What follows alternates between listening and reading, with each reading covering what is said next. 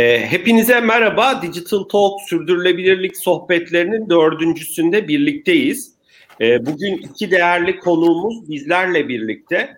E, bildiğiniz gibi Digital Talk sürdürülebilirlik sohbetleri 21'e 1 Eylül'de başlamıştık. Her hafta çarşamba günü 2 ile 3 arasında sürdürülebilirlikle ilgili farklı konuları değerli uzmanlarımızla, değerli yöneticilerle, değerli profesyonellerle, akademisyenlerle konuşuyoruz. Bugün odağımızda ise suyun sürdürülebilirliği ve hayatımızdaki e, paha biçilmez önemi olacak. E, bugün e, bu sohbetleri e, destekleyen her şeyden önce e, ana sponsorumuz e, Türkiye İş Bankası'na ve değerli yöneticilerine ben teşekkür ediyorum e, bu seriyi destekledikleri için. Ayrıca e, medya destekçimiz Bloomberg Business Week'e ve değerli yöneticilerine de teşekkürlerimi iletiyorum. Bugün iki değerli konumuz bizlerle e, demiştim. E, ta, Profesör Doktor Taşkın Öztaş, e, kendisi Atatürk Üniversitesi'nde akademisyen. Taşkın Hocam hoş geldiniz sohbetimize. Teşekkür ederim, sağ olun. E, diğer konuğumuz Eren Atak, e, kendisi WWF Türkiye Doğa, Doğal Hayatı Koruma Vakfı Tatlı Su ve Sulak Alan Programı Müdürü. Eren hoş geldin sohbetimize. Merhabalar, hoş bulduk. Ee, ben ikinize de tekrar teşekkür ediyorum. Değerli dinleyicilerimiz bu sohbetimizi YouTube kanalımızda her zaman izleyebilirsiniz ilerleyen dönemde de. Ee, ayrıca biz bu sohbetin ses dosyalarından da podcast hazırlayıp Spotify gibi, Google Podcast gibi, SoundCloud gibi platformlarda sizlerle paylaşacağız. Ee, eminim, umarım bugünkü sohbetimizde sizler için ufuk açıcı olacaktır. Ee, bu arada bu sohbetimizde e, soru ya da yorumlarınız olursa bilgi.digitaltalks.org adresine mail atabilirsiniz. Vaktimiz kalırsa ben e, değerli konuklarımıza sizlerin sorularını yönlendiririm mutlaka. E, dilerseniz sohbetimize başlayalım. Taşkın Hocam, e, dilerseniz sizinle başlayalım sohbetimize. E, e, bugünkü sohbetin başlığında da suyun hayatımız için paha biçilmez önemi diyoruz. Başlığım bir yerinde bu geçiyor. E, su neden aslında hayatımızın paha biçilmez e, bir parçası? Diğer e, maddelerden, moleküllerden suyu ne farklılaştırıyor? Dilerseniz e, biraz bununla başlayabiliriz sohbetimize. Diğer taraftan dünyada ve Türkiye'de e, suya erişim, e, sanitasyona erişimin boyutu ne seviyede? E, bize metrikler ne gösteriyor? Daha sonrasında da Eren dilersen seninle sohbetimize devam edelim ve siz WWF Türkiye'de çok değerli çalışmalar yapıyorsunuz. Senin e, uzmanlık alanın da zaten suyla ilgili. E, bir ülkede, bir coğrafyada suyun zenginliğini analiz ederken hangi metriklere bakıyorsunuz? Sizin için hangi veriler önemli ve Türkiye'deki bu zenginliğin değişimini e, bir uzman olarak nasıl görüyorsun? Tablo bize neyi gösteriyor? E, ben sözü sizlere bırakıyorum. Taşkın Hocam dilerseniz sizinle başlayalım. Teşekkür ederim. Tabii öncelikle davetiniz için teşekkür ediyorum. E, su belirttiğiniz gibi aslında yaşamın kendisi. Yani birçok kere karşımıza çıkıyor su hayattır, su yaşamın kaynağıdır diye. Elbette öyle ve ekosistemin üç temel bileşeninden e, önemli bir parçası. Hava ve su ve toprakla birlikte elbette ki. Dolayısıyla da su normalde coğrafyanın toprakla birlikte bize bahşetmiş olduğu e, bir mirastır ve aynı zamanda bizim de kültürel varlığımızdır. O nedenle e, suyu ilk başta böyle tanımlamak gerekiyor. Ama e, bildiğiniz gibi tabii ki su hem hidrosferin ve bilinen tüm canlı organizmalarının temel temel kimyasal bileşimidir. Zaten yaşamın e, kaynağı olmasının gerekçesi de budur. Yani suyun olmadığı bir ortamda yaşamdan bahsedemiyoruz. Ve aynı şekilde bir insanın ağırlığının yüzde 50 ile 70'i ve büyüyen bitki dokularının ise yüzde 80 ile hatta 95'i e, sudan oluşmaktadır.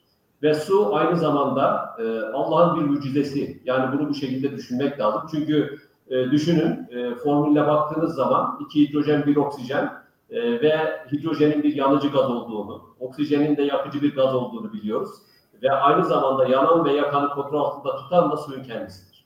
Dolayısıyla da suyun böyle bir mucize yanı da var.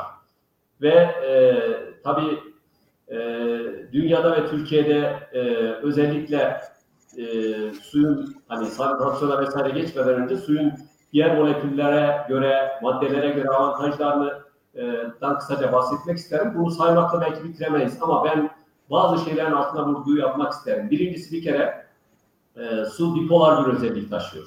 Yani artı ve eksi kutupları olan bir kaynak. Ve bu nedenle de toprak gibi negatif yük kaynağı olan bir ortamda bağlanabiliyor. Eğer böyle olmasaydı zaten yaşam olamazdı. Yani toprak ne agronomik manada e, bir üretim gücüne ne de elbette ki canlıların ihtiyaç duyduğu suyun e, bu rezerv ortamında bağlanmasına müsait bir e, durum olmazdı.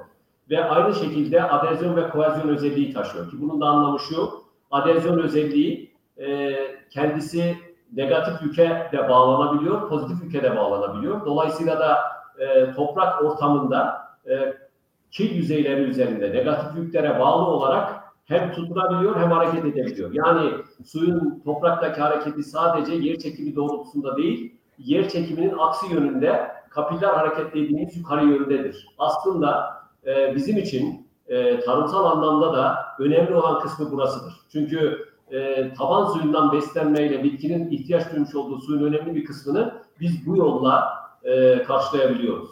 Koalitif güç ise negatif e, veya pozitif zincirler bir araya gelerek yani ardışık olarak suyun bipolar özelliğinden bağlı olarak bu moleküller zincirler oluşturuyor ve yüzey gerilimi ortaya çıkarıyor ki suyun yüzey tansiyonu son derece yüksek ve bu da tabii ki önemli bir ayrıcalık olarak karşımıza çıkıyor. Yine üç fazla olduğunu zaten söylemeye gerek yok. Aynı zamanda hem asit hem baz gibi davranabiliyor ve evrensel bir çözücü olarak da suyu tanımlıyoruz. Yani suyun e, çözemediği hiçbir maddeyi uzun vadede tabii ki düşünemezsiniz. Ve bunların ötesinde iki tane çok çok özel yanı var. Bunlardan bir tanesi suyun yoğunluğuyla ilgilidir. Ve su biliyorsunuz artı 4 derecede yoğunluğu 1 gram bölü santimetre küp olan bir madde ve normal olarak sıcaklığa bağlı olarak tabii ki hacimsel genişlemeyle yoğunluğun azalması gerekir. Ki bunun da anlamı ne demek? Suyun sıcaklığı arttıkça genleşmeye bağlı olarak yoğunluk düşer. Donduğu zaman da yoğunluğun artması gerekir. Ama su artı 4 derecenin dışında ister e, yukarı yönde ister aşağı yönde yani ısınmaya ve soğumaya bağlı olarak yoğunluğu düşen tek maddedir. Ve bunun e, öze, önemi şu, eğer gerçekten su donduğu zaman hacim ağırlığı artıyor olsaydı bütün e, su yüzeyleri e, biliyorsunuz kışın donduğu zaman yüzeyden kaplanmaya başlıyor. Bu durumda ne olurdu? E, bütün denizler, göller, e, su birikintilerinin hepsi tabandan donmaya başlardı. Çünkü ağırlıkta birlikte ve yaşam bitmiş olurdu. O yüzden suyun yoğunluğu bir gerçekten bir sırdır. Ve bir diğer özelliği de yine amonyumun dışında yani amonyumdan sonra en yüksek spesifik ısı kapasitesine ve aynı zamanda da buharlaşma ısısına sahip olan bir madde. Bunun önemi nedir? Bunun da önemi şu, çok ani olan hızlı ısı dalgalanmalarına ve iklimsel değişikliklere karşı koruyucu özelliği vardır. Eğer böyle olmasaydı bugünlerde çok sıkça konuşmuş olduğumuz e, bu küresel iklim değişiklikleri vesaire bağlamında e, daha kritik anlamda bir takım davranışlar ortaya çıkabilirdi. O yüzden suyun bu iki özelliğine de özellikle vurgu yapmak isterim. Şimdi gelelim ikinci kısımdaki sorumuza. E, dünyada ve Türkiye'de e, özellikle suya ve sanitasyona erişim konusundaki kısma. Şimdi e, öncelikle şuna vurgu yapmak lazım. Ülkelerin sosyal ve ekonomik kalkınmasının sürdürülebilirliğini tehdit eden en önemli risklerin başında su güvenliği geliyor. Ama bunun yanında da gıda ve enerji güvenliği tabii son derece önemli. Ancak biz suyu sadece e, tarım için değil, enerji için değil, yaşamın kendisi için zaten kullanıyoruz. O nedenle de e, bu bağlamda su yaşayan bütün canlılar için bir haktır. Yani eşit kullanılması gereken bir haktır. E, ve biz e, biliyorsunuz e, Birleşmiş Milletler'in sürdürülebilir kalkınma hedeflerine baktığımız zaman 17 tane hedef içerisinde 6. hedefte de herkes için temiz su ve sanitasyona ulaşılması vardır. Ve bu hedefin 2030 yılına kadar e, tüm dünya üzerinde sağlanması hedefleniyor. E, ve tabii ki bu durumda e, bizim e, tehdit eden faktörlere belki yeri gelirse konuşuruz ama şu anda girmeye gerek yok. Ama bir rakam vereyim. E, biliyorsunuz hükümetler arası iklim değişikliği paneli IPCC'nin e, 2021 6. değerlendirme raporu yeni açıklandı geçtiğimiz e, günlerde.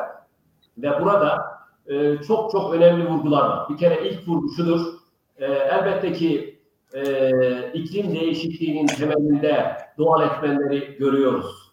E, yani e, su güvenliği ile ilgili olarak vesaire e, bunu tehdit eden etmenler içerisinde tabii ki küresel iklim değişikliği olabilir. Ancak daha çok insan kaynaklı e, etmenlerin bunu tetiklediğini, e, iklim değişikliğinin ana sebebi olduğuna özellikle vurgu yapılıyor. Ve bu bağlamda yine küresel ortalama yüzey sıcaklığının e, işte 1850-1900'lü yıllardan günümüze 2020 yılına kadar bir yaklaşık 1.1 santigrat derece arttığı ve en iyi senaryolarda bile 2050 yılında bu sıcaklığın en az 1.5 derecenin üzerine çıkacağı tahmin ediliyor. Üç farklı senaryo üretmişler biliyorsunuz. İşte e, artışa göre 1, 2, 4 derece ama e, burada şuna e, özellikle vurgu yapmak lazım.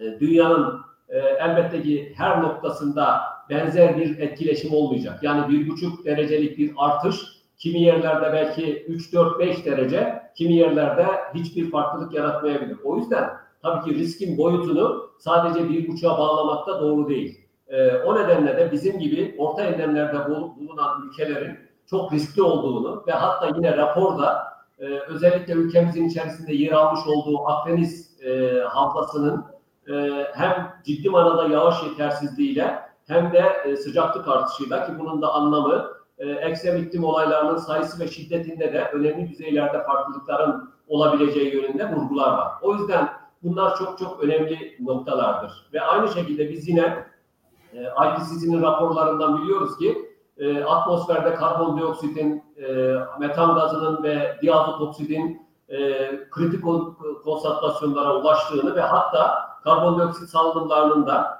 e, sanayi dönemi öncesine göre en az yüzde 40 daha fazla olduğunu da biz biliyoruz. O yüzden bunlar tabii ki kritik vurgulardır.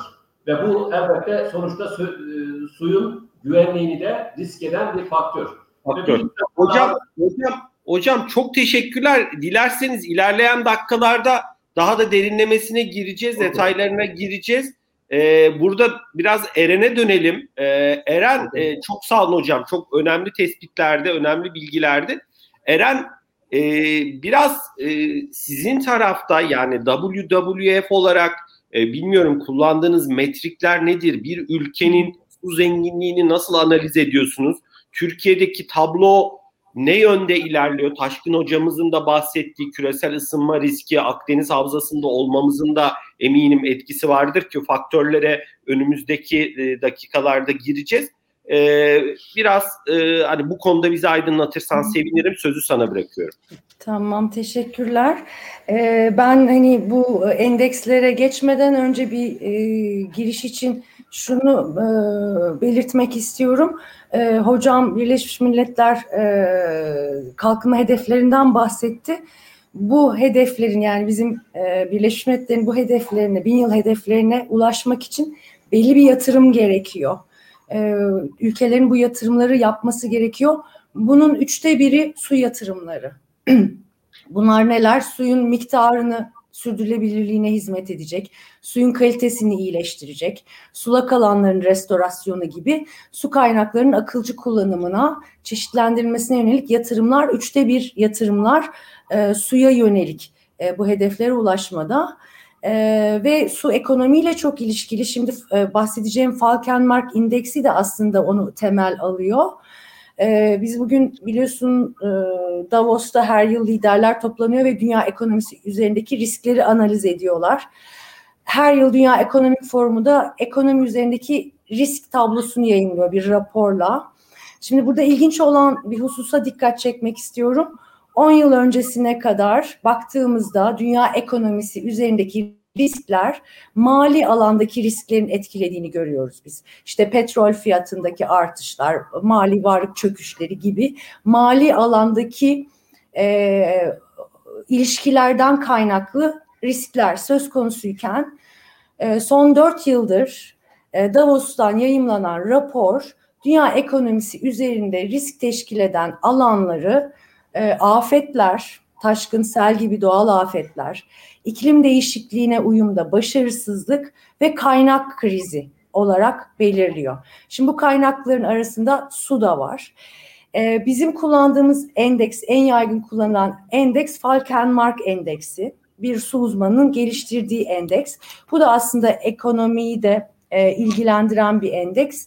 E, şu şekilde bağlayabiliriz. Şimdi Falkenmark endeksi diyor ki bir bölgede eğer yıllık kişi başına düşen su oranı 1700 metreküpün üzerinde ise bu alanda su stresi yok kabul ediliyor. Yani ne demek? Su ile ilgili sorunlar olabilir dönemsel olarak ama düzen arz etmez bunlar diyor bize. Şimdi eğer e, bu miktar yılda kişi başına 1000 ila 1700 metreküp arasında düşerse o zaman su stresinden bahsediyoruz. Bu da şunu gösteriyor. Su sorunu artık düzen arz ediyor. Yani bu bölgede bir e, düzen arz eden su sorunu var demek. Binin altına düştüğünde 500 metreküpe kadar kıtlıktan bahsediyoruz. Artık bu noktada da ekonomik kalkınma ve toplum refahı sekteye uğramaya başlıyor demek. 500'ün altı zaten artık kesin kıtlık, e, çok ciddi risk e, görülüyor anlamına geliyor. Şimdi Türkiye'ye bakarsak, ülkemize bakarsak e, bizim 1980'lerde e, su stresimiz yok.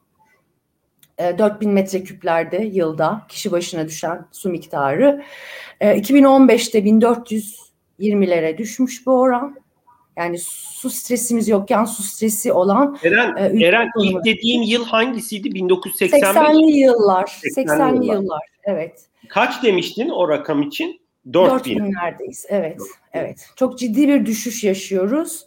Ee, şu an 1340 e, metreküp ee, ve e, TÜİK'in e, nüfus artışı verileri de göz önüne alındığında 2030 yılında 1120 metreküplere Türkiye'nin düşmesi öngörülüyor. Yani biz su stresi yaşayan bir ülkeyiz. Yani biz düzenli olarak su sorunu yaşamakta olan bir ülkeyiz. Kıtlığa doğru gidiyoruz. Eğer e, doğru yönetilmezse de doğru yönetilmezse de kıtlığa doğru giden bir tablo evet. var gibi. Çünkü 4000'den evet. 1340 yani ciddi bir düşüş bu. Ciddi bir düşüş. Ve hani artık bundan sonra toplumsal refah, e, ekonomik büyümenin etkilenmesi anlamına geliyor eğer binin altına düşersek.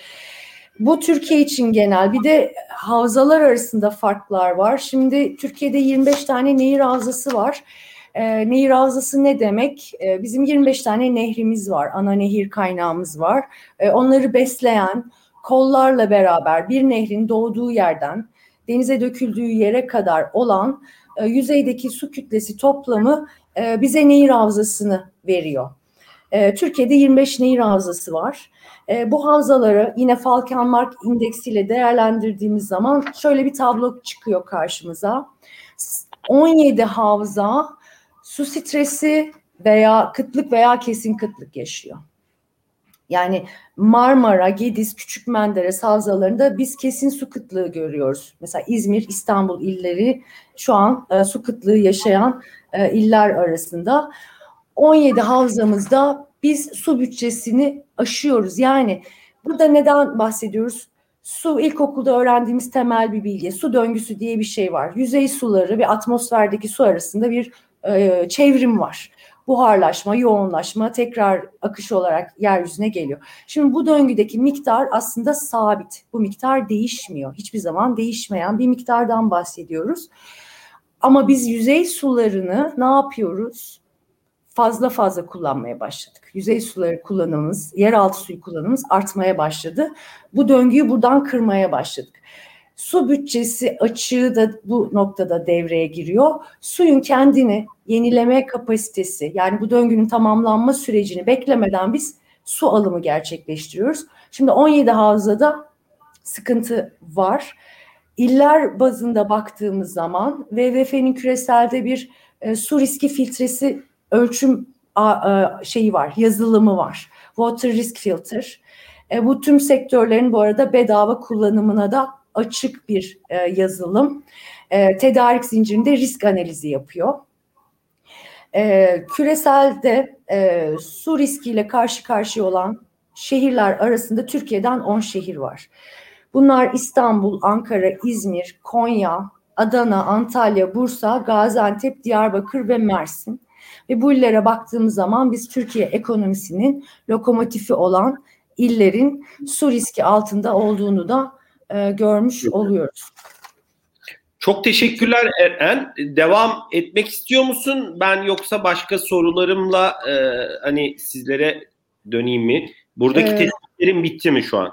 E, belki sanıyorum hani bundan sonraki süreçte bu su döngüsünü nasıl etkiledik? Etkileyen değil. Tabii ki de. Tabii ki de. Muhakkak konuşacağız. E, bu arada ben de bu sohbet öncesi kimi belgeseller izledim. Bunlardan bir tanesi de eminim sen de oradaki detaylara girersin. Büyük Menderes Nehri'nin yolculuğu adlı YouTube'dan da değerli dinleyicilerimiz bulabilir. E, çok hakikaten tabloyu e, net koyan bir e, çalışma olmuş. Ellerinize sağlık. Bu vesileyle de hani e, değerli dinleyicilerimizle bunu paylaşayım.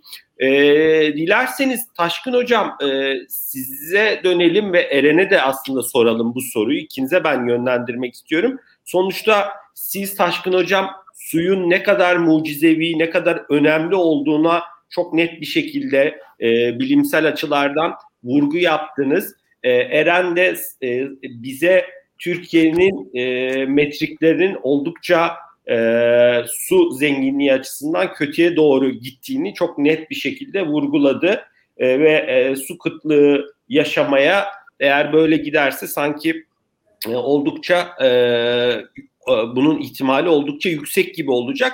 Peki burada biraz bunun nedenlerini konuşalım. Yani dünyada ve Türkiye'de özellikle su kaynakları nasıl değerlendiriliyor? E, bu su kaynaklarımızla ilgili, tatlı su kaynaklarımızla ilgili yaşananların arkasında ne gibi faktörler var? Büyük resim bize dünyada ve Türkiye'de ama özellikle Türkiye'ye odaklanırsak bence daha sağlıklı olur. Ne gösteriyor? E, buraya e, odaklanabilirsek çok sevinirim. Taşkın Hocam dilerseniz sizinle e, devam edelim. Sonra Eren'e sözü bırakalım. Teşekkür ederim. Şimdi ben e, önce kısa kalan bir cümleyi tamamlayayım sanitasyonla ilgili olarak. E, Tabii yine e, UNESCO'nun Dünya Su Değerlendirme Programı tarafından hazırlanan bir raporu var. Birleşmiş Milletler Dünya Su Geliştirme Raporu 2019. Ve bu rapora göre su temini ve sanitasyona erişime baktığımız zaman dünya üzerinde her 10 kişiden 3'ünün güvenli içme suyuna erişimi mümkün değil. Yani bu ne demektir? Yaklaşık 7 milyar olarak kabul ederseniz 2.2 milyara yakın insan içme suyuna erişimi yok. Ve aynı kaynakta her 10 kişiden 6'sının güvenli bir şekilde yönetilen sanitasyon hizmetlerine erişim olanağı. Ki bunun da anlamı 4 milyardan daha fazla insan sanitasyonla ilgili sorun yaşıyor. Ve e, bu rakamlar Türkiye için nasıl? E, su temini ve sanitasyona erişim bakımından e, geliştirilmiş su kaynağına erişim yüzde yüze yakın görünüyor. Bizde yüzde 99 olarak e, veriliyor bu değerlendirme ve güvenli bir şekilde yönetilen sanitasyon hizmetlerine erişim ise yüzde 95 civarında. Tabii ki bu kent ve kırsala göre değişiyor. değişiyor. Kentsel e, e, alanlarda yüzde 98, kırsalda da yüzde 85 civarında. E, bu şekilde bir vurgu yapayım. Şimdi gelelim su kaynaklarına.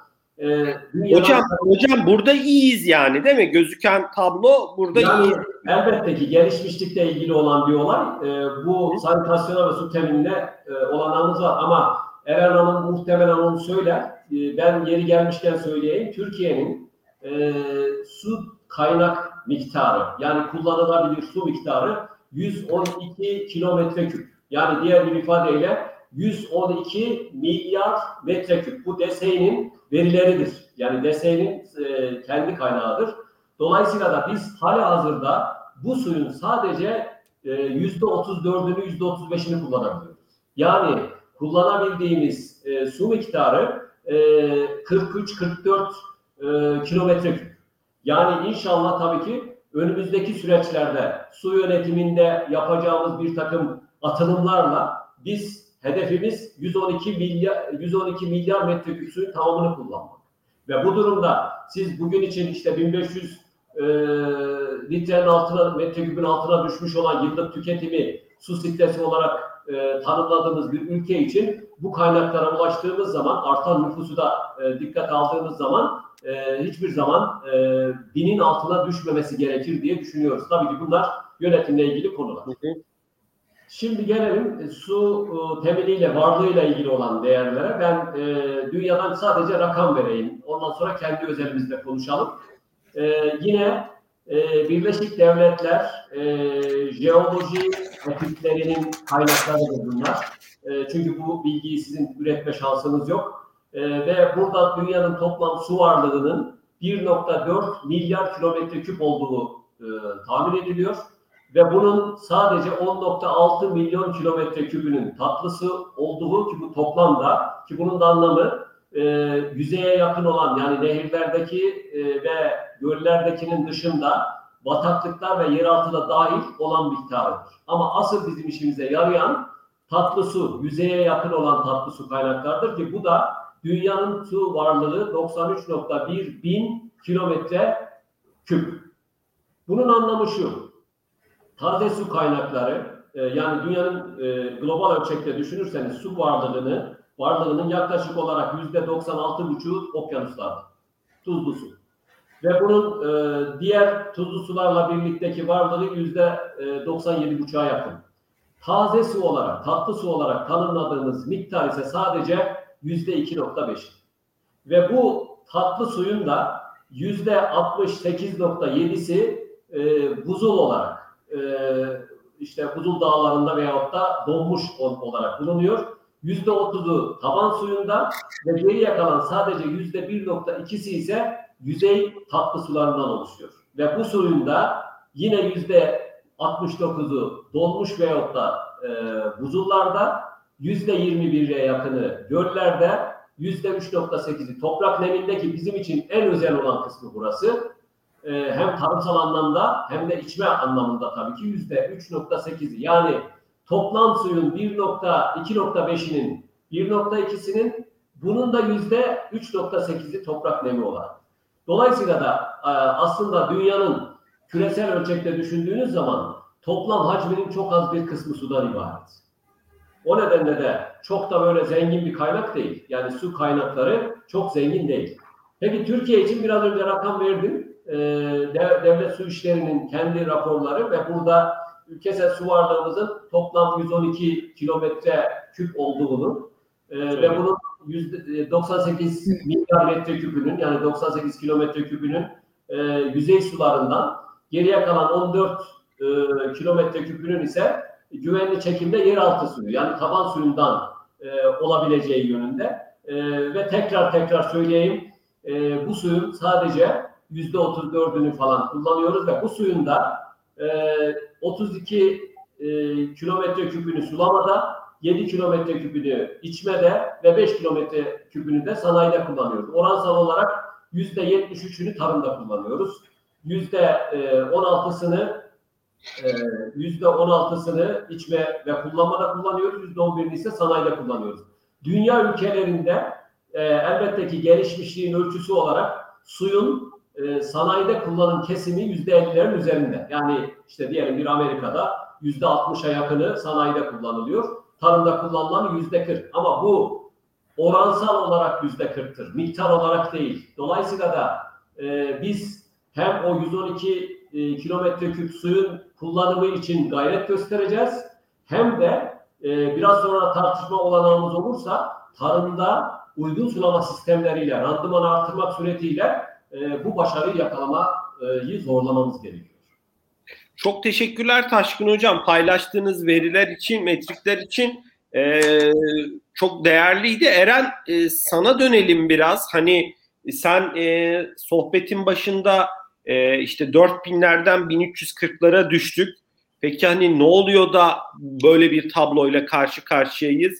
E, çok değerli çalışmalar da yürütüyorsun sen yıllardır WWF'te. Ben sözü sana bırakıyorum. Tamam. Ee, şimdi e, biraz hani e, burada şeye bakmak lazım. E, geçmişten günümüze e, su kullanımımızı değerlendirmemiz lazım. Bu tüm dünyada hani Türkiye'de sonuçta tüm dünya suyu nasıl kullandıysa aynı trendlerle suyu kullanmış e, durumdayız bizlerde. E, hocamın verdiği rakamlar aslında şu hani bahsettiğimiz e, bu su miktarı hani dünyadaki tüm e, tatlı suyu bir e, şey tüm suyu 5 litre bir damacanaya koysak aslında bir çorba kaşığı kadar su bizim erişimimiz olan işte o bir çorba kaşığı kadar e, su e, alarm veriyor şu an. E, Biraz hani e, sen de hani başta bahsetmiştin suyun yolculuğu org.tr'de ve YouTube'da e, bir belgesel ile biz Büyük Menderes Nehri'nin yolculuğuyla aslında su kaynakları üzerinde ne tür baskılar yarattığımızı e, ve neden suyla ilgili artık e, sadece Türkiye'de değil dünyanın da birçok bölgesinde suyun bir kriz olarak karşımıza çıktığını bir nehrin öyküsüyle e, anlattık. Şimdi ben de kısaca ona değinmek istiyorum. E, Büyük Menderes Nehri binlerce yıldır akan bir nehir. E, biz Büyük Menderes Nehri dediğimizde aslında Thales'in de tanıklık ettiği bir nehirden bahsediyoruz. Şimdi biraz oraya geç gitmek lazım, geriye gitmek lazım. Şimdi Thales'in yaşadığı dönemi canlandırdığımızda nasıl bir peyzaj çıkıyor karşımıza, nasıl bir su kullanımı çıkıyor? E, antik uygarlıklar dediğimiz yerleşim yerleri, e, işte balıkçılık yapılıyor nehirde civarında. E, bazı alanlar tarıma dön, dönüştürülmüş o dönem. Kanallarla tarlalar sulanıyor. İşte nehir üzerinde e, ulaşım yapılıyor, taşımacılık yapılıyor gibi bir tablo var o dönem. Thales'ten bugüne geldiğimizde şimdi aynı havza, aynı nehir ama ne değişti? E, Uşak ilini görüyoruz biz burada. Denizli ili, Aydın ili. Şu an artık iki buçuk milyonun üzerinde bir nüfusun ihtiyacını karşılayan bir nehire dönüşmüş durumda Büyük Menderes Nehri. E ne var o arada geçen süreçte sanayi devrimi var, sanayileşme var. Ee, şimdi Uşak'ta dericilik Türkiye ekonomisinin lokomotiflerinden Denizli ihracatının, ev tekstili ihracatının yüzde 60 Türkiye'nin Denizli'den karşılanıyor. Aydın Türkiye'nin ikinci pamuk üretim e, alanı. E ne var? Sanayi var. E, sanayinin kolları da farklı. Bugün mesela 35 jeotermal santral var bu bölgede, bu havzada faaliyet gösteren. Farklı sanayi kolları var. E, tarım alanları büyümüş durumda Şimdi peyzaj oldukça değişmiş durumda. Suyu kullanan taraf arttı, nüfus arttı, e, sektörler arttı ve talep arttı. Şimdi suya olan talep e, artmış durumda. Bu miktar bakımından zaten bizim su kaynaklarımızı etkiliyor. Bir de şu var, kentleşmeyle beraber, sanayileşmeyle beraber işte tarımda zirai ilaç kullanmaya başladık, gübre kullanmaya başladık. Tarımdan gelen atık sularla beraber biz şu an Büyük Menderes Nehri'nde miktar bakımından düşüşle birlikte bir de ne görüyoruz? Su kalitesinde ciddi düşüşler görüyoruz. Biz havza ölçeğinde yaptığımız çalışmada örneğin e, çürük su çayının tekstil boyahanelerinin sıcak suyuyla karşılaştığı noktada hiçbir canlı formuna rastlayamadık. Bugün Bafa Gölü kirlilikle e, mücadele veriyor. Burada ekoturizm sekteye uğramış durumda. Balıkçılık sekteye e, uğramış durumda gibi gibi hem miktar olarak hem kalite bakımından aslında Büyük Menderes Nehri e, ülkemizde sanayinin, kentleşmenin, tarımın yoğun olduğu havzaların, e, havzalardaki nehirlerin ve suyun kaderini yansıtıyor. Şimdi bu bir çorba kaşığı su kaynağına olumsuz etkilerimizin başında ne geliyor? Suya olan talebin artmış ve çeşitlenmiş olması. Bir diğer husus şu, e, tüm dünyada olduğu gibi Türkiye'de de ekonomik büyüme planları yapılırken, sektörel büyüme hedefleri yapılırken suyun miktarı dahil edilmedi. Şimdi kamunun bazı çalışanları ne yapıyor? Sektörel büyüme hedefleri koyuyor, kalkınma planları yapıyor. Ama kamunun başka çalışanları da ne yapıyor? Bu sektörlere su tahsis planları yapıyor. Su tahsisi konusunda çalışıyor. Burada bir uçurum var. Yani koordinasyonsuzluk var. Ha belki şu anki mevcut bilgiyi biz geçmişe taşısak belki 1900'lü yıllarda kalkınma Eren, planları. Eren bu arada beni duyuyor musun? Evet benim ben ya, e, bağlan.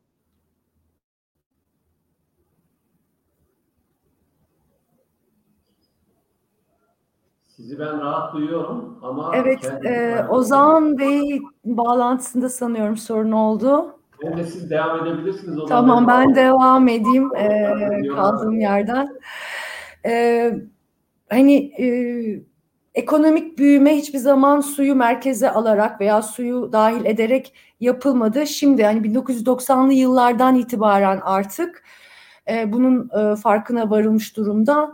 E, su tahsis planları e, kalkınma planlarıyla e, örtüştürülmeye çalışıyor, çalışılıyor. E, bir diğer etken doğayı yeterince koruyamamamız. Ee, özellikle sulak alanlar ve orman alanlarındaki ciddi kayıplar bunun e, arka planında yatıyor. 1970'li yıllara kadar bizler sulak alanların önemini e, anlamadık ülkeler olarak tüm dünyada. E, tarım alanı için sulak alanları kuruttuk. Oysa ki sulak alanların çok ciddi katkıları var.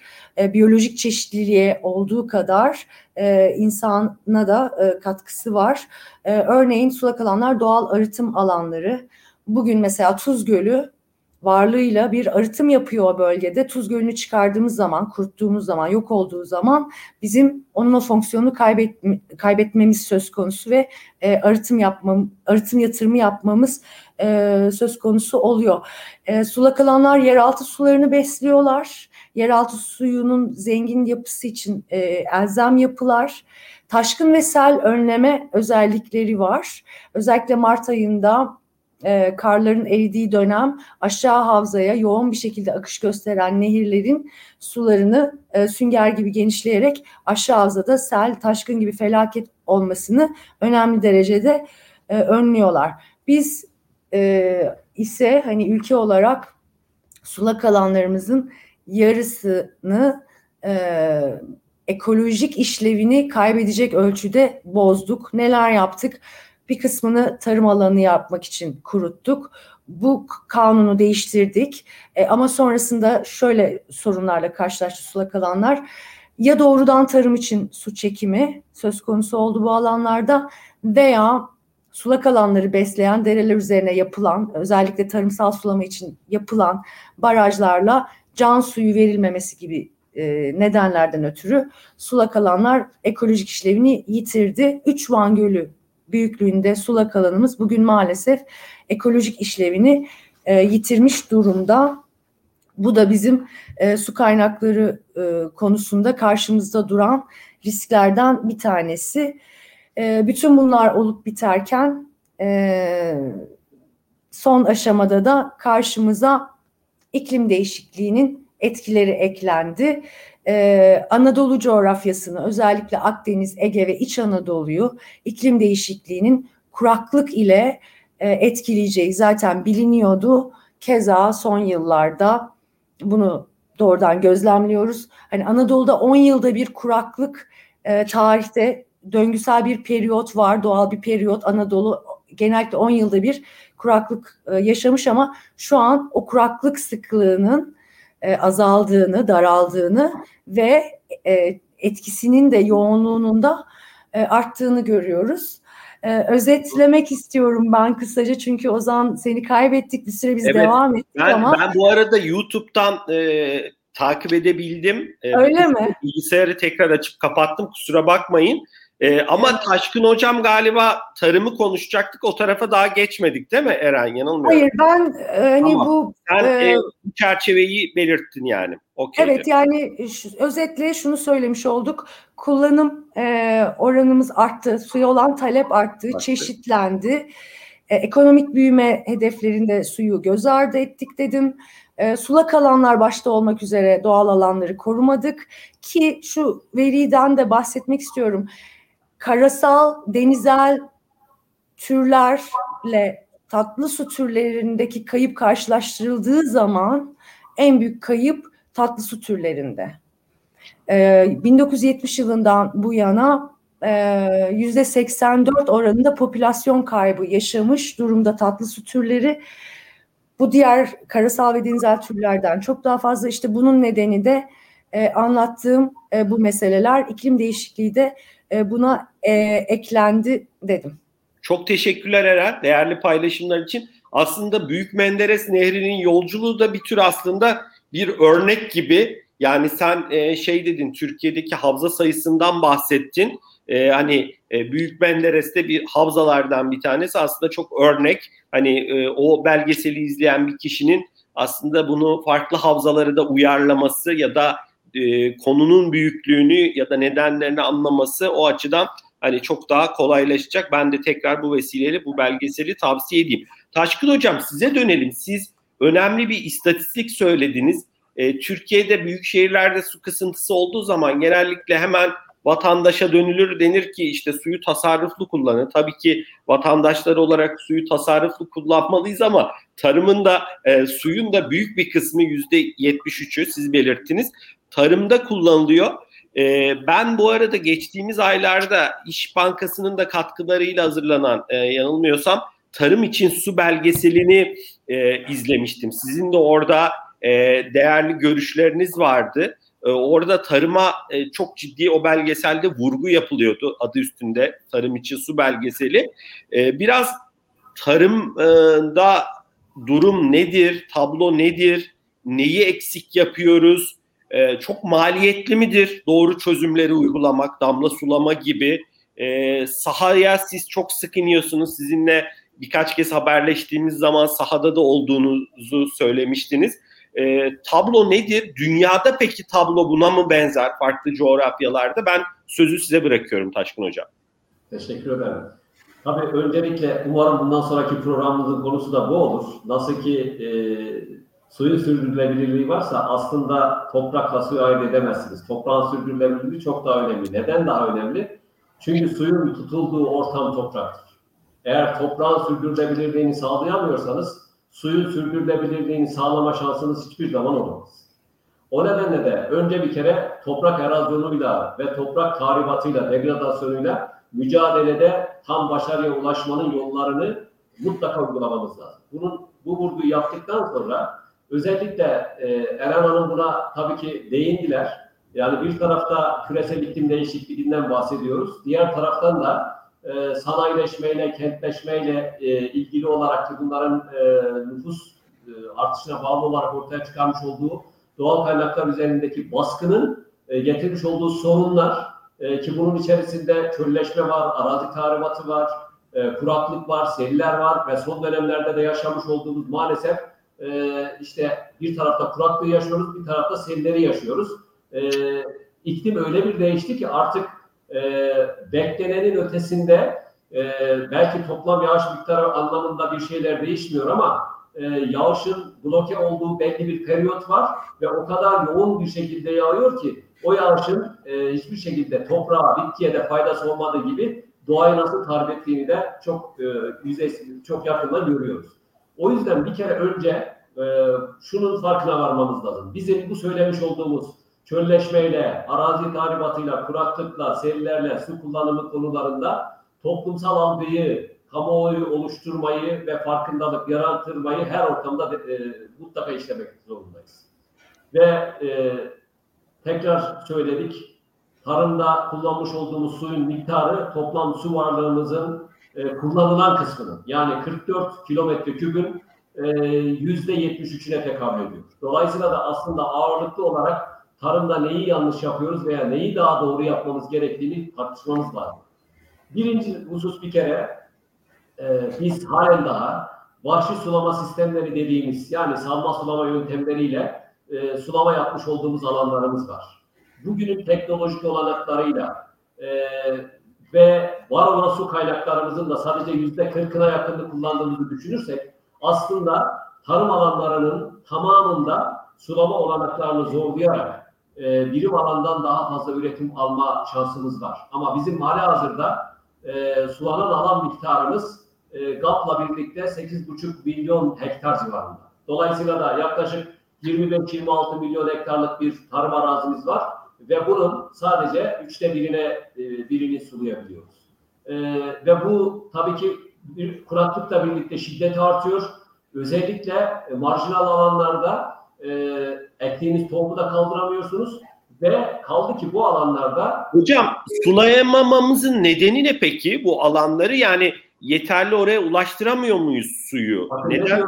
Yani biz e, su kaynağımız var kullanmaya ve bugünün teknolojisiyle siz özellikle basınçlı sistemlerle suyu istediğiniz noktaya taşıma şansınız var. Ki bunun var. anlamı bir dördüncü sınıf marjinal alanı bile arzu ettiğiniz takdirde özellikle dikili alanlar için rahatlıkla damla sulama sistemleriyle, basınçlı sistemlerle sulama şansına sahipsiniz. Elbette ki bunlar ekonomik yatırımlardır.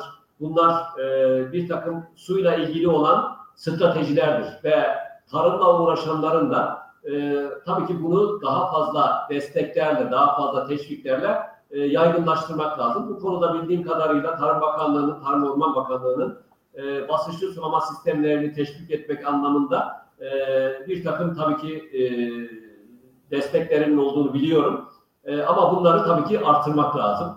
E, suyu rezerv edecek gölet sayısını, baraj sayısını artırmak lazım. Sadece enerji üretimi anlamında değil, özellikle tarımsal anlamda, sulama anlamında bunları yapmak lazım. Ve en önemlisi de basınçlı sulama sistemlerinden, yağmurlama sisteminin de ötesinde damla sulama sistemini ve bunun da ötesinde yeraltı damla sulama sistemlerini aktif duruma veya yaygın duruma getirmek lazım. Ki bunun anlamı şu, siz kontrollü bir sistemle toprağın istediğiniz zaman, istediğiniz noktasına, istediğiniz miktarda su verebiliyorsunuz. Yani fazla vermiş olduğunuz suyun bitkiye hiçbir faydası yok.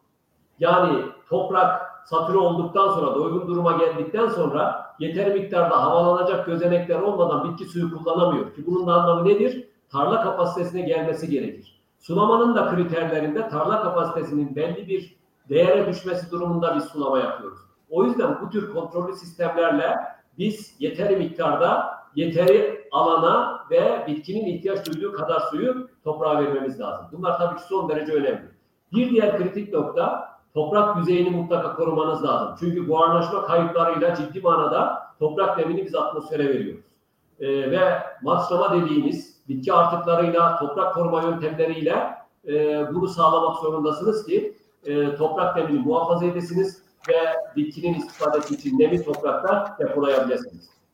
Ve bir diğer nokta, bir iki nokta daha söyleyeyim tabii ki. E, özellikle suyun toprağa girişini kolaylaştıracak. Yani toprağın sütçükler yapısını geliştirecek. Organik madde gibi, bitki artıkları gibi bir takım e, işte hatta son zamanlarda katı atıklar dahil yani ağır metal kirliliği olmayan e, ve kontrollü sağlamış olan katı atıklarda e, organik maddeyle toprağı desteklemeniz lazım ki suyu toprakta tutabilirsiniz. E, onun dışında atık su kullanma gibi veya e, işte e, toprağın e, kurak bölgelerde özellikle su, yağmur hasadı, su hasadı dediğimiz e, yüzey sularını toplayarak belli alanlarda depolamak veya toprağı infiltre etmek anlamındaki uygulamalarda da e, tarımda bu tür e, uygulamaları e, hem yaygınlaştırmak hem de teşvik etmek zorundayız. Hocam e, siz hani suyun e, yüzde 73'ünü tarımda kullanıyoruz dediniz. Mesela bugün hani e, endüstriyel tarım e, yapan şirketleri dışarıda tutarsam mesela Türkiye'de 100 çiftçinin kaçı damla sulama kullanıyordur hocam? Yani yüzde beş midir bu, üç müdür? Böyle bir istatistik var mı ya da sizin tahmininiz nedir? Yani şöyle söyleyeyim, tabii ki e, net bir rakam vermem e, çok mümkün değil. değil. Ancak yağ, damla sulama sistemi ekonomik manada yatırımı yüksek olan bir uygulama. O nedenle de e, üretmiş olduğunuz ürünün çeşidi son derece önemli. Yani bu durumda ya endüstriyel bir bitkiyi veyahut da e, işte dikili tarım alanları gibi e, döngüsü, geri döngüsü yüksek olan ürünlerin bulunduğu alanlarda bu daha yaygın. E, rakam versem belki yanlış olur ama ben bunun e, yüzde beşi bile geçtiğini düşünmüyorum.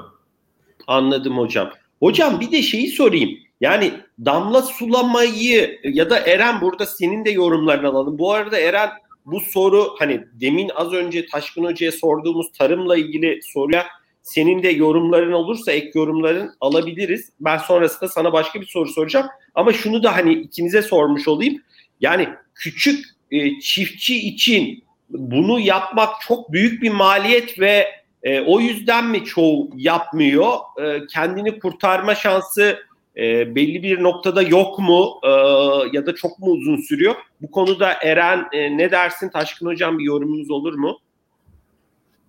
Eren Hanım buyurun lütfen. Ben Şu, ilave edeceğim. Evet. E, evet yatırım maliyeti e, en e, bizim hani e, şu an mesela örneğin Söke'de pamuk üretimi konusunda çalışmalar yapıyoruz. Pamuk çiftçisiyle birlikte çalışıyoruz. e, suyun verimli kullanımı ve toprağın iyileştirilmesi çalışma alanlarımızdan e, bir tanesi. E, bizim gördüğümüz hani bir kere yatırım maliyeti karşımıza çıkıyor. Yüksek bir yatırım maliyeti var.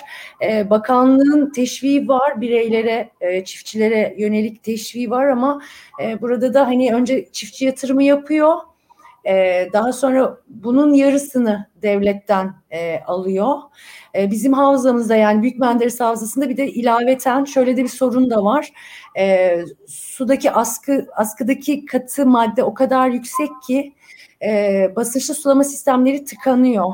Çiftçinin bir de filtrasyon ekipmanına yatırım yapması e, gerekiyor. E, bir de hani e, hocam siz beni düzeltin ama e, sulama sistemine yakınlık, erişim, oradan suyu getirmek söz konusu. E, bir de enerji masrafı var. E, yani çiftçinin karşısında bir maliyet var. Bir yatırım yapması gerekiyor. Şu an devletin teşviği yüzde elli.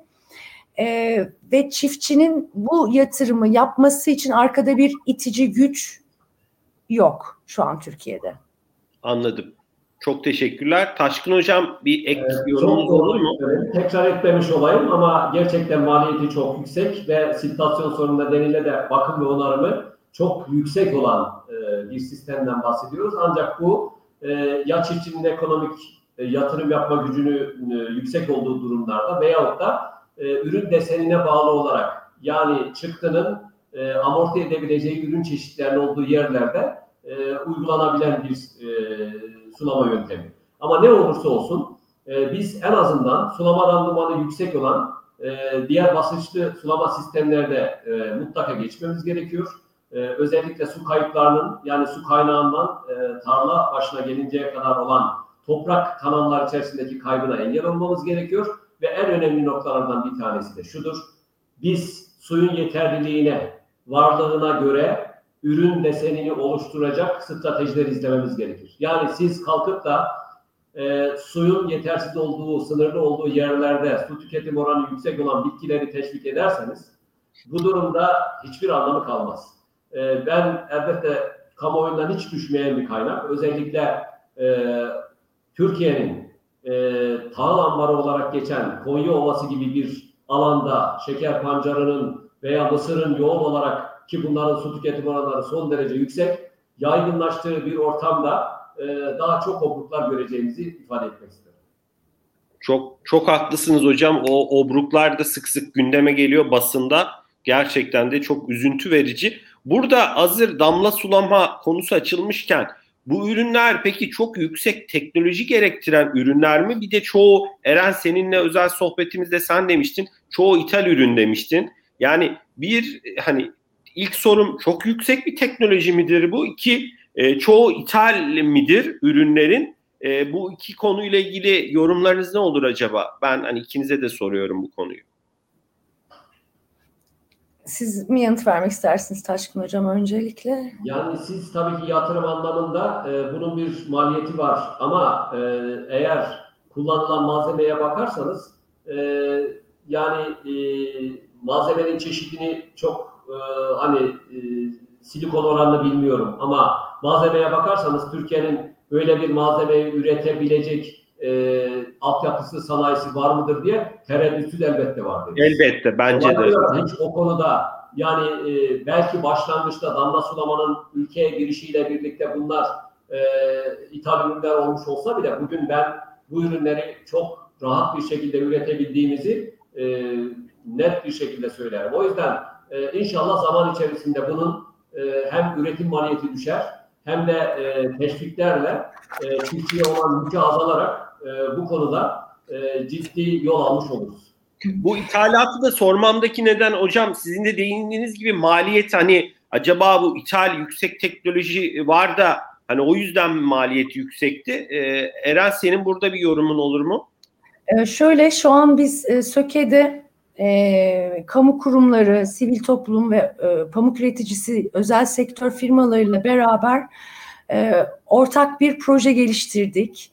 E, burada hani Sulama Birliği, Aydın e, İl Tarım Müdürlüğü e, gibi kuruluşlar da bu, bu, bu e, çalışmanın içerisinde. Basınçlı Sulama Sanayicileri Derneği de örneğin.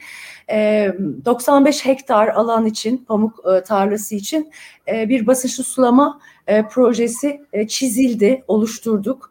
Ve mesela ortak filtrasyon sistemi kurduk ki çiftçinin filtrasyon için ek bir maliyeti olmasın.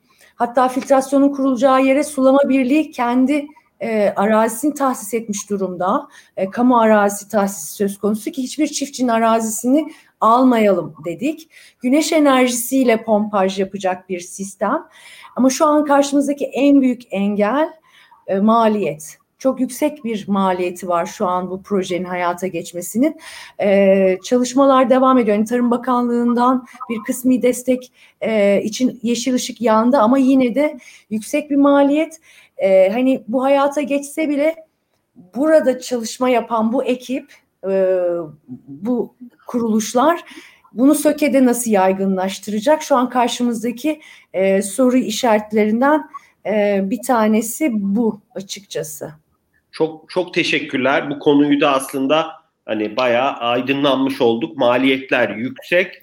E, Türkiye'nin bunları üretecek zaten teknolojisi kapasitesi var. Zaten üreten firmalar da var diye algılıyorum ama maliyetlerin yine de yüksek olduğundan e, özellikle küçük ölçekli çiftçiler için e, bunun e, zor uygulandığından bir de e, Eren senin de vurguladığın devletin de o teşviği ya da geri ödediği yüzde 50'lik parayı yatırım sonrasında vermesinin çiftçinin finansmanını e, zorlaştırdığını, bu projenin finansmanını zorlaştırdığına vurgu yapıyorsun.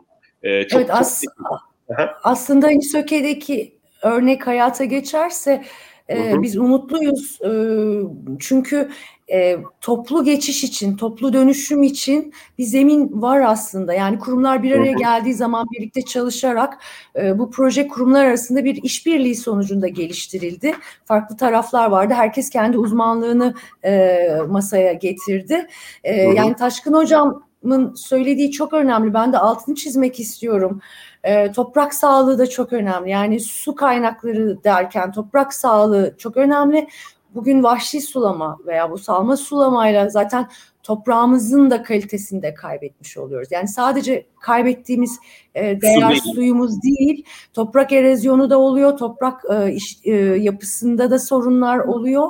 Bu toprak hı hı. ve su ayrılmaz bir bütün. bileşenler ben ve boş aldım. yere de kaybediyoruz. Çok pardon. Evet evet hani evet. Boş yere de bir kayıp var burada. Yani hani mesela GAP projesinde tuzlanma sorunu çıktı. Vahşi sulama e, nedeniyle böyle bir sorunla karşı karşıya kaldık. E, ve toprağın veya bitkinin ihtiyacından fazla su e, kaybediyoruz. Yani yüzde elli tasarruf öngörüsüyle yola çıkarsak hani basınçlı su tasarrufunu yüzde elli tasarruf öngörüsüyle Türkiye nüfusunda 80 milyon aldığımızda biz tamamen basınçlı sulamaya geçtiğimiz zaman her yıl 3 yıllık hane kullanımı kadar suyu tasarruf etmiş oluyoruz. Yani çok büyük rakamlar burada bahsettiğimiz hı hı. rakamlar. Onun altını çizmek istiyorum. Çok teşekkürler. Ben bu arada toprakla ilgili notu aldım. Taşkın Hocam hani size belirteyim. Eren sana da belirteyim. Muhakkak ilerleyen dönemde e, toprağı konuşacağız. En ufak bir endişeniz olmasın. Eren bu arada Büyük Menderes Nehri'nin yolculuğu belgeselinde benim de not aldım. E, bir çiftçi şey diyordu. Damla sulamaya geçtikten sonra 400 birim e, aldığı verim 700 birimlere çıktığını böyle mutlulukla belirtiyordu. Sonuçta hem toprak korunuyor hem verim artıyor. E, umarım e, damla. Efendim? Hocam. Evet kesinlikle. Yani umarız e, bu bahsettiğiniz Taşkın Hocam tahmini olarak yüzde üç dediğiniz oranı inşallah ilerleyen dönemde yüzde otuz, yüzde kırkı görürüz. E, daha da yüksek oranları görürüz. E, Eren e, sana dönelim biraz. E, WWF olarak çok farklı projeler yürütüyorsunuz. E, biraz bu projelerde karşılaştığınız zorluklar var mı? E, işbirliklerinin sen önemine vurgu yaptın. İşbirliklerini nasıl yapıyorsunuz? Biraz ajandanızda hangi konular var? Özellikle su tarafında E, bu arada e, bu soruyu hani bir dipnot olarak bir soru daha ekleyeyim. Bunu Taşkın Hocama ve sana yöneltiyorum. E, şimdi biz hep ağırlıklı tatlı suyu konuştuk bugün. Sonuçta sizin uzmanlık alanlarınızda e, bu tarafa yönelik. E, ben geçenlerde e, bir Umut Marmara belgeselini izledim. E, İş Bankası'nın e, katkılarıyla hazırlanan ve e, bu yılda en çok herhalde Google'da aradığımız kelimelerden bir tanesi de müsilaj olmuştur diye tahmin ediyorum. Tatlı suyla tuzlu su ekosisteminin e, ilişkisi nedir? E, biraz belki oraya da çok kısa değinmeniz, Taşkın Hocam, Eren, yani sizin değinmeniz güzel olur bence. E, ben e, sözü Eren sana bırakayım, sonrasında Taşkın Hocamızın yorumlarını alalım. Tamam. Ben hani vaktimizi de çok e, aşmayalım. Şöyle özetleyebilirim durumu. Yani su yönetimi e, karmaşık bir mevzu açıkçası. Yani zor değil aslında. Kompleks değil aslında ama şöyle bir karmaşa var. E, ortak çalışmayı, ortak hareketi e, gerektiriyor. Yani Taşkın Hocam şeker pancarından bahsetti. Şimdi şeker pancarında büyüme hedeflerimiz var. Ya yani daha doğrusu şeker pancarı bizim ulusal öncelikli ürünlerimizden bir tanesi. Biz dünya beşincisiyiz şeker pancarı üretiminde. Şimdi bunu kararını kamuda bir e, bölüm birim almış hani kalkınma planlarında vesaire bir yerde demiş ki denmiş ki Türkiye şeker pancarında söz sahibi olsun. Şimdi ama şunu görüyoruz biz rakip ülkelere bak baktığımız zaman e, bu kadar sulama suyla şeker pancarı üreten tek ülke biziz. Dünya ortalamasının üzerinde sulamayla üretim yapıyoruz. Bazı ülkeler neredeyse hiç sulama suyu kullanmıyor şeker pancarında. Şimdi yanlış coğrafyada şeker pancarı Ne kullanıyorlar Eren? Yağmur, yağmur suyuyla yetiştiriyorlar. E şimdi e, şeker pancarında dünyada söz sahibi ülkeyiz ama şeker pancarı üretimimiz yüzde otuz beşi Konya'da. Bugün Konya'da obruklar oluşmuş, tarlalar çöküyor. Neden? Yüz bini aşkın ruhsatsız kuyuyla çekim yapıyoruz. Beş il göründen su getiriyor. İlkokullarda öğretilir de Eren, hani Konya için tahıl ambarı Türkiye'nin denirdi. E sonuçta Türkiye diğer taraftan da yanılmıyorsam son zamanlarda işte bir takım bakliyat ithal ediyor, e, şey buğday ithal ediyor vesaire. Yani farklı ithalat ya orada da kendi ayağımıza biraz sıkıyor gibiyiz sanki anlattığından. Bunu Şöyle çıkardım. buğday aslında buğday ithalatı bizim ekonomimizi e, ihracat olarak sonra geri dönüştürüyoruz biz onu. Hı hı. O, o o hani e, hı hı. nasıl diyeyim e, ekonomik katma değer katıp katma değer aslında buğday ithalatının hı hı. öyle bir e, mah, yani devlet mahsulleri ofisi onu dengeliyor. Ama burada şuna vurgu yapmak istiyorum. Hani başta da demiştim ya ekonomik sektörel büyüme, ekonomik büyüme hedefleri alırken suyun durumuna bakmıyoruz, su ekizine bakmıyoruz. İşte şeker pancarı bunun bir örneği. Ee, Türkiye söz sahibi olmaya devam edecek mi şeker pancarında? Bu şu an çok büyük bir soru işareti. E, bu sene keza Tuz Gölü'nde 5000 flamingo yavrusu sırf susuzluk nedeniyle su bulamadığı için kavrularak öldü, can verdi yani. Hani e, o yüzden biz hani VF Türkiye olarak şunun altını çiziyoruz. Birlikte çalışmamız lazım. Kamu, özel sektör, sivil toplum kuruluşları, akademi birlikte hareket etmemiz lazım. E, aksi takdirde suyu yönetmemiz mümkün değil. Sürdürülebilir bir şekilde yönetmemiz mümkün değil. Bir de Eren e, geçen e, Boğaziçi Üniversitesi'nden Gökhan Bey'i de ağırlamıştık sohbetimizde. E, konumuz da tarım ve gıdanın geleceğiydi. Gökhan Hoca'nın da orada şöyle bir yorumu olmuştu. Biraz da projelere e, özellikle özel sektöre yönelik şöyle bir eleştirisi olmuştu. Projelere uzun vadeli bakmak lazım. Tarım gibi konular uzun vadeli konular ve hemen çıktısını e, hemen bir yıl sonra belki al alamayabiliyorsunuz hemen e, verimini e, bu projenin. Doğal olarak biraz da orada herhalde e, kurumların da e, bazı projelere, işlere yani uzun vadeli bakıyor olması gerekiyor. Çünkü bu bir günde ya da belki bir yılda hemen çözülebilecek bir konu e, değil gibi. E, tatlı su, tuzlu su tarafına çok kısa yorumun olur mu? Sonra Taşkın hocamızın yorumunu alalım.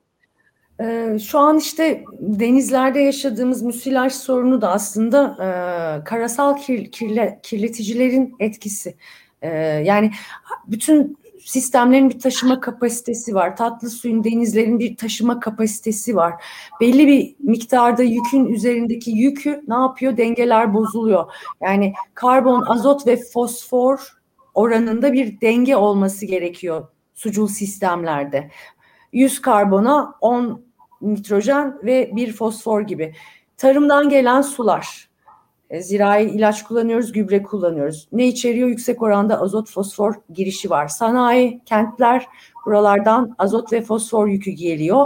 Denizlerimizde, Marmara Denizi özellikle şu an yaşadığımız sorun taşıma kapasitesinin üzerine çıkmış durumda gelen yük. Çok teşekkürler Eren. Ee, Taşkın Hocam son konuştuğumuz konularla ilgili ek bir yorumunuz var mı? Tabii ben e, şunu çok net olarak ben de aynı fikirdeyim. Su yönetiminde mutlak suretle hem sektörel uyum hem de ortak yönetimin sağlanması elzem. Ve bu anlamda eğer tuzlu ve tatlı suyu düşünerek konuşacak olursak e, su kalitesi sektörel anlamda çok farklılıklar gösterebilir. Yani siz aynı kalitedeki suyu bir tarımsal anlamda agronomik manada kullanamazsınız ama bunu belki sanayide değerlendirme olanağınız vardır. O nedenle de e, işte örnek veriyorum. Diyelim ki e, bir kritik değerimiz var. E, suyun eğer elektriksel iletkenliği ki bu tabii tuzun bir ölçüsü. Elektriksel iletkenliği 4 desisimis metrenin üzerinde olduğu zaman o suyu tarımda kullanamazsınız. Ve bizim öyle e, drenaj suyumuz var ki yani sulama suyundan arta kalan yani sulama suyundan sonra e, kullanılmayan su burada bile e, bu sınır değere ulaşmayan sularımız varken bunu biz atık su olarak kullanıyoruz. E, ama diyelim ki işte sanayi kısmına geldiğimiz zaman tuz içeriği için e, benim hakim olduğum bir konu değildir tabii ki e, sanayi su, suyuyla ilgili. Ama en azından orada kullanılacak olan suyun arıtma sistemleriyle doğaya bırakılmadan önce kontrol altına alınması başarıldıktan sonra e, bu kalite anlamındaki farklı suları farklı ortamlarda değerlendirmek lazım. E, tuzun dışında kritik bir nokta da aslında ötrofikasyon bunu e, tabii ki dolaylı olarak zaten içeriyor. Ama e, nitrat kirliliği ile ilgili olarak biliyorsunuz bizim e, hem nitrat kirliliği kontrol yönetmeliğimiz var hem de e, bu anlamda havzaların nitrat kirlilik haritaları vesaire çıkarıldı. E, bununla ilgili olarak da tarım havzalarında e, özellikle taban suyundaki nitrat kirliliğini e, bir tuz kadar dikkate almak gerekiyor. E, özellikle gübreleme tabii ki kaynaklı olarak. Çok teşekkürler Taşkın Hocam e, değerli paylaşımlarınız için. E, süremizin de aslında sonuna geldik. Şu an hani 67 dakika oldu. E, çok değerli paylaşımlarda bulundunuz. Ben çok teşekkür ediyorum. Son belki kapanışı yapmadan önce birlikte sonuçta e, çok değerli veriler paylaştınız, içgörüler paylaştınız, tespitlerde bulundunuz. E, son baktığımız hani bu tabloyu e, büyük resme baktığımız zaman bireylere, özel şirketlere, kamu kurumlarına, sivil toplum örgütlerine, üniversitelere ne düşüyor? Eğer su hepimiz için vazgeçilmez bir kaynaksa WWF'in de bu konuda bir sloganı vardı Eren. Belki ben yanlış söyleyebilirim. Su e, su olmazsa hayat susar mıydı? Su biterse herkes susar. Tamam, su biterse herkes susar. Son olarak hani bu konuda ne söylemek istersiniz? Taşkın Hocam dilerseniz sizinle başlayalım. Sonra Eren'in de yorumlarını alıp bu keyifli sohbeti birlikte kapatalım. Çok olarak söyleyeyim. Tabii ben e, şuna vurgu yapmak isterim. Ekosistemin üç temel üyesi olan toprak, su ve hava için. Bunların e, elbette ki yaşayan diğer canlılarda olduğu gibi işte resilience olarak adlandırdığımız bir direngenliği var. Yani bunlar mutlak suretle kendi tamponlama kapasiteleri e, ile mücadele eden kaynaklar. O nedenle de bunların dinamikleriyle oynamamak lazım. Ve su e, elbette ki yaşayan her canlının eşit hakkıdır. E, bu anlamda da ortak akılla, ortak yönetimle e, herkes için yeterli su teminine ve sanitasyona erişim hakkının sağlanması için e, mutlak suretle e, stratejiler üretmek lazım.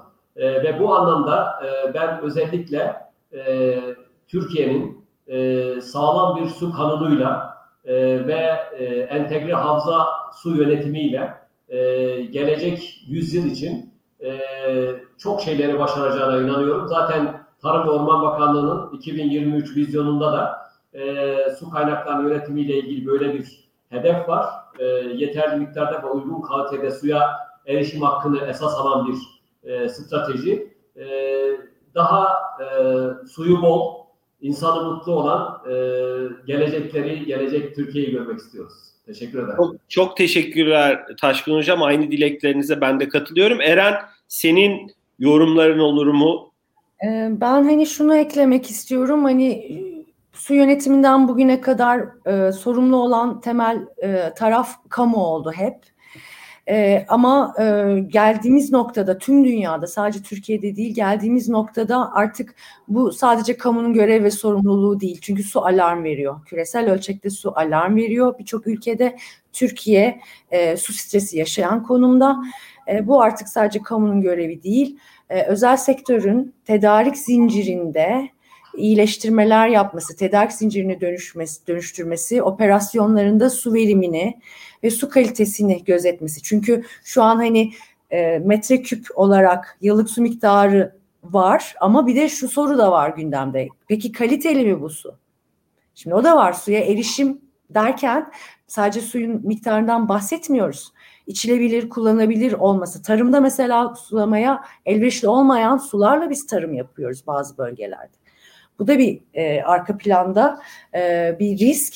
E, özetle özel sektörün su verimliliği yatırımları yapması, e, atık suyunu e, belli bir arıtımdan sonra deşarj etmesi, Çevre Bakanlığı kriterlerine uygun deşarj yapması çok kritik. E, bireylerde de e, doğrudan su kullanımı evet çok önemli ama baktığımız zaman biz Türkiye'de e, bir birey günde 200 litre doğrudan su kullanıyor. Yani işte bulaşık makinesi, çamaşır makinesi, banyo vesaire 200 litre. Ama sırf tüketim alışkanlığımızla biz Türkiye'de kişi başına 5000 litre su tüketiyoruz. Hani şunu dediğimiz için ya bu mobilyalar eskidi hemen bir değiştirelim. Ben bu cep telefonunun yeni modelini almak istiyorum. Bu sıkıldım bundan. Hani ihtiyaç fazlası tüketim alışkanlıklarımıza teknolojik cihazlar olsun, e, tekstil, gıda, mesela et tüketimi olsun. Biz sırf tüketim alışkanlıklarımızla 5000 litreye çıkartıyoruz.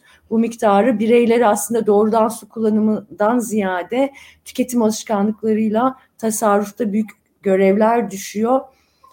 Ee, ki böylece kamunun da biraz yükü azalsın. E, işbirliği şart. İşbirliğiyle ilerlememiz şart. E, Eren çok teşekkürler. Ben bir notta döngüsel ekonomiyi belki ilerleyen dönemlerde konuşmalıyız diye düşünüyorum.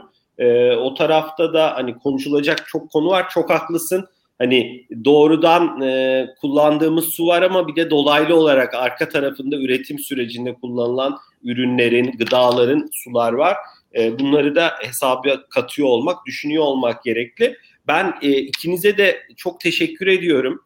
E, Taşkın Hocam, e, Eren çok teşekkürler değerli paylaşımların için. E, değerli dinleyicilerimiz bugün iki değerli konuğumuz bizlerle birlikteydi. Kusura bakmayın ben de bir yayından kısa süreliğine de olsa ayrıldım sonra bağlandım. Bir e, teknik aksaklık oldu. E, iki değerli konuğumuz vardı. WWF Türkiye Doğal Hayatı Koruma Vakfı Tatlı Su ve Sulak Alan Program Müdürü Eren Atak. Eren çok teşekkürler değerli paylaşımların için. Atatürk Üniversitesi'nden Profesör Doktor Taşkın Öztaş bizlerle birlikteydi. Taşkın Hocam çok teşekkürler değerli paylaşımlarınız için. Ee, değerli dinleyicilerimiz bu sohbeti YouTube'dan her zaman izleyebilirsiniz.